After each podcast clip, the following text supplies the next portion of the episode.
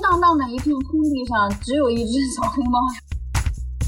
就是我现在才意识到，宇宙这么大，我们都这么渺小，这么毫无意义。我帮老宅养狗的那几个月，是我毕业以后最瘦的一段时间。英雄在实现他们的使命的过程中，总是有很多人不理解的呀。到后面就是认识到，嗯，我们每一个人其实大概率都是 NPC 了。大家好，我们这里是时差八小时的泡腾片儿，我是上海的乔，我是在伦敦的毛毛。上海这两天开始有春天的感觉了，因为终于不下雨了，也升温了，天气都特别好。这两天因为刚好赶上周末嘛，我出门能感觉到春天的气息，还挺开心的。我们这边其实我觉得可能就是季节到了吧。就是早上的时候到办公室的时候天还是亮的，下班离开的时候天也没有黑透，就感觉突然有了希望。我觉得那边的天气真的是受人给人很大的影响，就是他们有一个科学 research，就是说受日照时间越长的地区的人，其实性格越开朗。那你说这个身体确实是受自然影响还挺大的，因为天气特别好，比如阳光灿烂，然后气温又不是那么高，然后一出门，那整个人都感觉哇，被阳光照耀着，阳光灿烂，春光明媚的那种愉悦感，烦恼的事情都不记得了，都忘掉了。希望快点到夏天。你们上周忙忙吗？工作还好。我想分享一件小事，就是我们楼下，呃，我们楼下的那个绿化带在改造，嗯，这个改造工程是从去年冬天就开始了，然后我都没有发现，然后有一次我男朋友在阳台的窗外，然后他就他就叫我，他说你快来看，过来看，我也不知道他让我看什么，他说你看，你有没有看到楼下有一只小黑猫？然后呢，因为冬天还挺冷的嘛，那个小猫还挺小的，就是一只小黑猫，在那个光秃秃的那个地上，绿植什么的都已经被处理了嘛。我说这个，我说我看到那个小黑猫，他说以前的那片绿化带是那个小黑猫的小野猫的家，就是它每天可能出去玩，晚上就会回来那个绿化带，但现在那个绿化带不是被。移除了嘛？他每天还是每天还是定期回到回到那里，但是那里真的什么都没有了，就是你就空荡荡的一片空地上，只有一只小黑猫在那边。然后我当时看着我就很难过，我说妈呀，我说这个小黑猫怎么办？就是那么冷的天啊，冬天，然后它就一定要回来它的地盘。然后我男朋友就说：“他说就是有的猫就是这样，他就他就认为这是这是这是他的地盘，或者就是他的家，他就要回来这个地方。然后他白天还是会去别的地方玩，然后然后到了下午或者晚上，他就要回到那个地方。”他也不去其他的，就开辟新的区域什么的，然后一直到现在，我们楼下的那个改，就是那个改造的差不多了嘛，然后路啊什么都修好了，然后又有了新的绿植，就是种上了。然后我下楼的时候又看见那个小黑猫，那个小黑猫就还在那片区域，就是，但是它好像多了一个小花猫的好朋友，两个人在那边。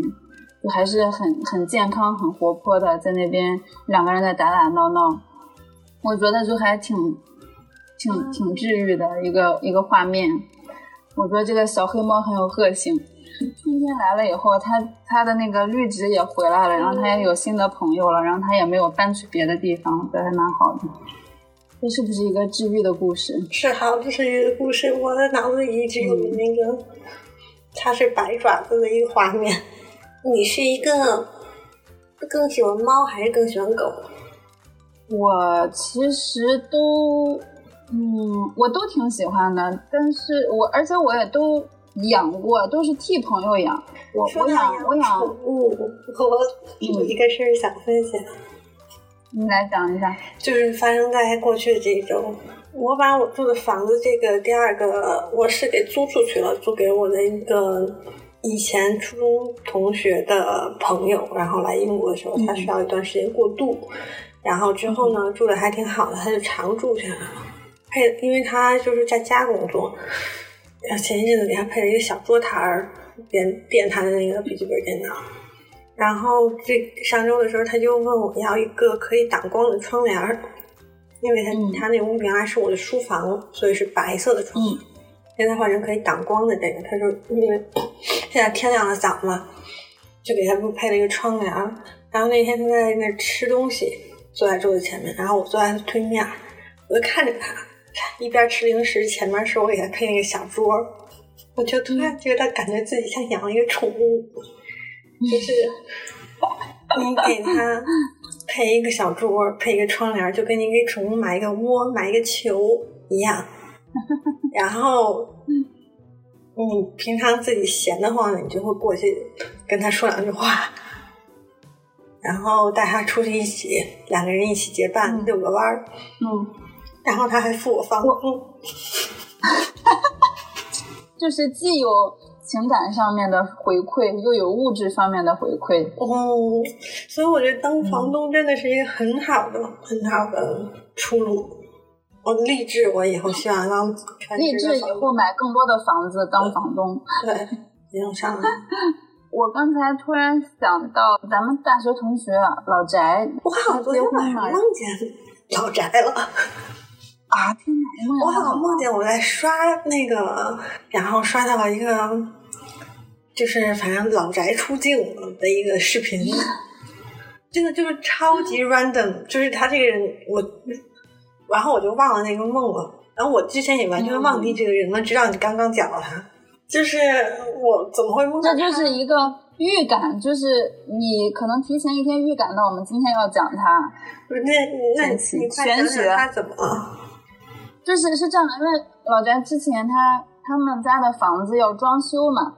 然后他就问，呃，可不可以帮他养一段时间狗？当时我还在北京嘛，他的小狗叫芥末墩儿，是一只黑白相间的小柯基，它很小，所以它就非常的活泼。呃，我每天早上起来去带它遛一次，然后每每天晚上回来会带它遛一次。呃，当时我住的那个那个小区是呃不在市中心，是比较偏远的地方。然后我那个小区的旁边会有一大片那个小树林，因为在小树林里，我就会把它的那个绳系狗绳狗绳给解开，然后它就撒丫子跑，然后那个小树林里跑的柯基是跑的非常快的，嗯。然后它跑远了，它就会停下来等等你，然后或者你一叫它，它就马上飞，就是飞快的跑回来，跑到你身边。然后呢，它很喜欢跟大狗玩，金毛还有那个阿拉斯大大型犬，呃呃，对对对，那种大型犬，它就特别喜欢跟大狗玩。但是呢，它不喜欢它的同类，它每次看到别的柯基，它就疯狂的，就是跟人家打架干仗，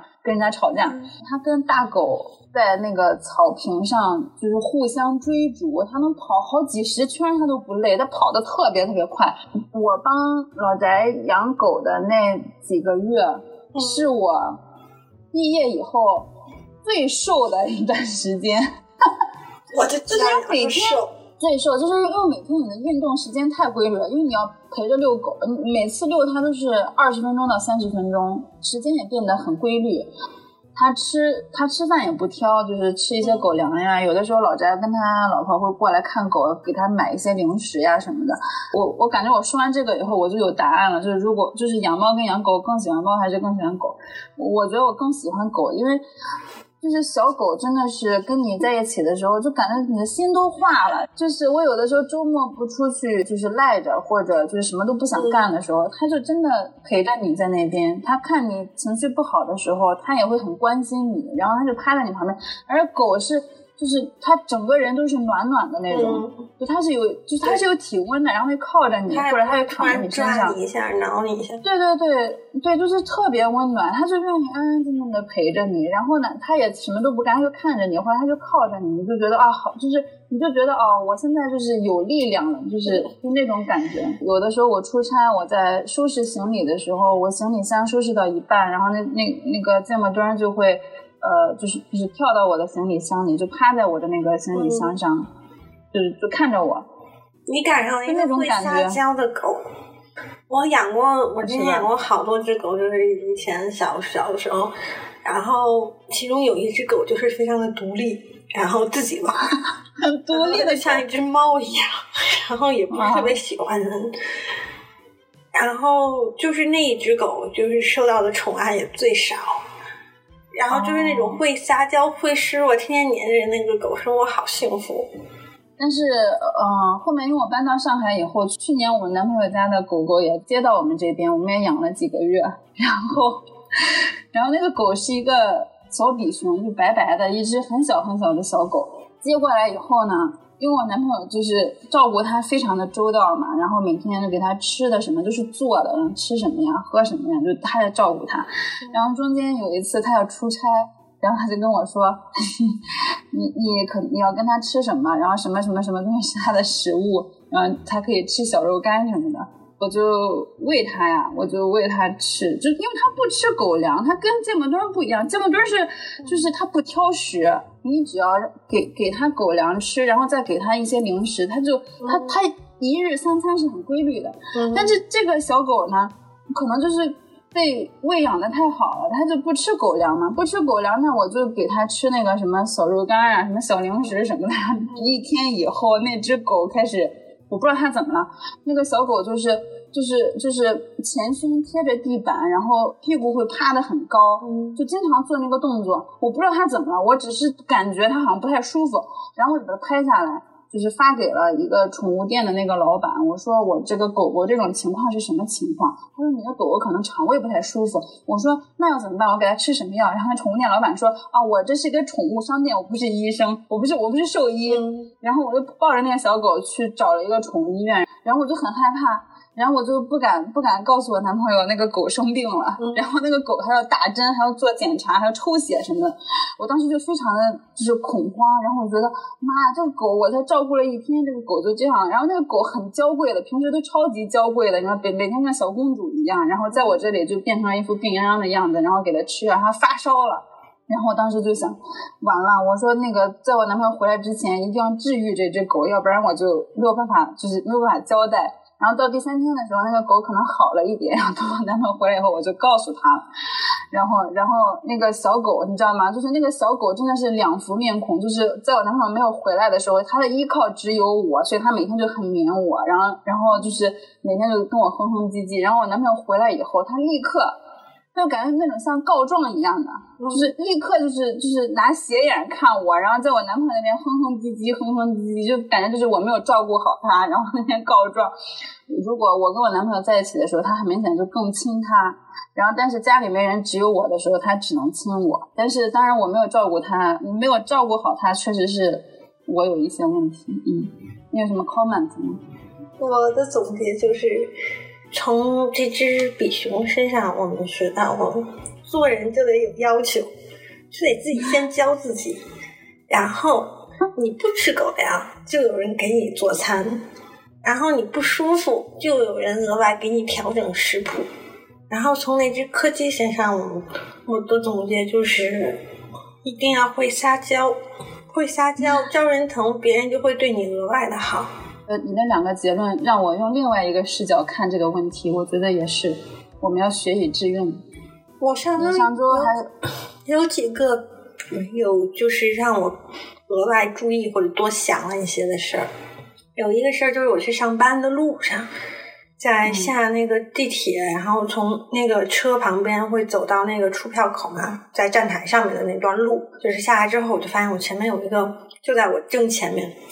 有一个特别胖的一个老大妈那种，然后她拄着一个拐杖，她走在就在我正前面，然后我刚想这是这个身体的重量是怎么，就是这个物理性是怎么工作的，怎么支撑住的，结果她的那个拐杖一歪，她就摔倒了，就摔倒在我正眼前，然后大家她两侧的人就过去围过去，就要想要帮她，又不知道该不该伸手，你知道就是英国人那种就是想动又不知如何动起的那个劲儿，然后围着站着。其实我的那个位置应该就是第一个 responsible person，然后我看看到这个情况，大家都给他围得水泄不通，我就一个转身从人群中绕了出来，然后我回头看了一眼之后，我就走得很快，然后我就想往站台尽头走，因为站台尽头那边有一组工作人员在那聊大天儿，然后他们背冲着这边没有看到我，因为人很多，根本看不到这边，然后。我就我就有一点推搡的就要拐到过去叫人，然后我当时就想象后面的人肯定都觉得这个女生是怎什么情况，就是她明明就是她眼看着所有人那个 responsible 位置，结果突然自己从人群中绕了出去，然后前面的人呢，就感觉到我在有推搡一点，就是我会稍微轻轻的给一点力气，然后我给一点力气的话，前面人就会走得更紧一点。他走得更紧一点，因为我特别瘦嘛，我就可以很快的就挤过去，然后再稍微推前面人，给他一点劲儿那个意思。嗯，然后这时候就碰上了一个女的。就我一路都很顺利，就我是这么推搡过去，然后碰上一个女的，他感觉我顶了她，就稍微顶他一下，他就很不开心的回头，然后使劲往后一拧，然后我就更使劲的顶他一下，然后他就是很不开心回头，然后我就直接给他推出去了，然后那个他刚要回头嚷的时候，我就直接 reach 到了那个工作人员，然后我就直接就是跟工作人员说，我说工作人员，我说那边就是有人摔倒了，你你因为。早高峰的时候人特别多嘛，很容易就会有踩踏事件。那个女的应该回头看见我正在跟工作人员说话，然后然后她又回头，她就走了。然后这时候就是，然后我就去倒下换下一辆车了，我就没有再管这个事儿。但是这个事儿就是让我在下一辆车的时候，我就在一直在，就我就会就是额外多想他一下，我就会我多想，我就觉得为什么我在一顿慌乱中。那么迷惑的早上，仍然那么清醒、机智与敏捷，拨开了重重那些不知所措的人，然后果断的该推谁推谁，该找谁找谁，然后也没有受任何情绪的影响，然后拯救了这个肥胖症的大妈。你有什么看问？我觉得，你当时是在想别人会怎么呃说评价你？你是觉得有一点？我是觉得很 proud 呀。就好比吧，如果是乱世，我就可以是一个英雄。那个，然后我就想，这些人，你看他们不知道怎么做好，然后呢，他们一开始挡路还觉得我在推搡，只是他们不看看不到 bigger picture。嗯，英雄在实现他们的使命的过程中，总是有很多人不理解的呀。对，这是上周发生的一个事儿，还有另外一个。上周我有一个小思路，就是我们上次聊天的时候你也知道，我跟我的前任恢复联系之后又继续断联了，他不高兴了，嗯，然后一直没有联系。然后昨天的时候，他晚上突然换了一个头像，WhatsApp 的头像，然后是另外一个女生在电梯里给他照的，就是你从电梯那个镜子里面可以看到另外一个女生拿手机照这个相，然后他在那个相片里面拿着一个一瓶香槟，我就很烦。然后我就突然就想起了那个之前我们总结的一个一个思路，就是所有当我们烦的时候的思路，就是首先吸一口气，然后闭上眼睛，就是开始回忆这个宇宙有多大。嗯，然后你就想这个宇宙好大，我这个事儿太渺小，然后你就觉得什么都不是事儿。我有这个感觉是在我开始看科幻小说以后。经常会有这种，就是我就觉得有的烦恼的事情都不值得烦恼，就不是什么事我们都这么嗯这么渺小，这么小，我们宇宙有那么大，这个地球才在宇宙里才是多小。然后他换一照片，我有什么不高兴的呀？上班迟到一会儿，我有什么着急的呀？你知道我有这这个想法之后，我前两天还跟朋友聊这个事儿，就说有一天我们在开会，上班的时候团队开会，说一个挺严肃的事儿，然后他们都很严肃，就是他们都很认真、很严肃，皱着眉头说这个风太大了，因为我们建的那个楼特别高，高的楼它会随风摆动。它它物理就是这么建的，要不然它如果很直很脆的话，它不跟着风有一定的摇摆距离的话，它会它会直接咔嚓折了。就是不是所有的租户都被都了解这个原理。然后前两天伦敦有三十多年没有见过的最大的飓风，然后这个楼就开始晃，然后客户就害怕。然后我说我们 social media 就是 negative comments，反正就是他就很严肃的在那讨论讨论讨论。我就坐在那边，我就突然想，宇宙这么大，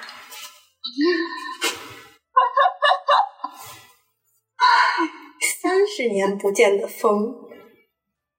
三十年算什么呀？白驹过隙，你们在这讨论这么认真干嘛？我说我就想中午吃点什么比较重要，是不是很多事儿都不是事儿了？然后同同样的时间，就是就这些思路都发生在这段时间。然后在周日上周日，我的室友去出门，出门的时候，然后他那个车走了两站，然后他就说那个车停了，说因为有人卧轨。然后我当时就想，我去，就是我现在才意识到宇宙这么大，我们都这么渺小，这么毫无意义。我要是想想我们生活这些都有什么意义啊？结果竟然有人，我觉得。就是寻找意义这个事情，讲的越深，就越没有答案。认识到自己的渺小的前提下，给自己找一些小目标，这样的话就可以支撑支撑自己，继续在这个